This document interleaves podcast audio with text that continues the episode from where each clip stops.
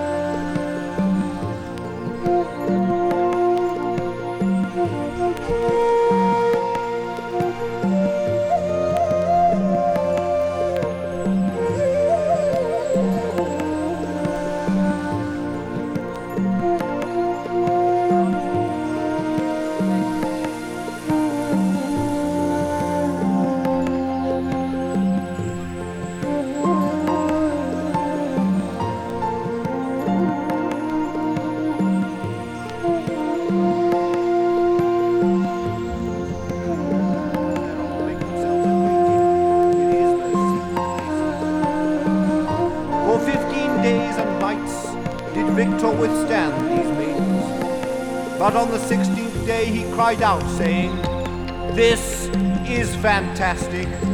Oh, this is terrific. And the Lord did hear the cry of Victor, and verily came he down and slew the maidens, and caused their cotton wool buds to blow away, and their Kleenex to be laid waste utterly. And Victor, in his anguish, cried out that the Lord was a rotten bastard. And the Lord sent an angel to comfort Victor from the weekend, and entered they together. Here endeth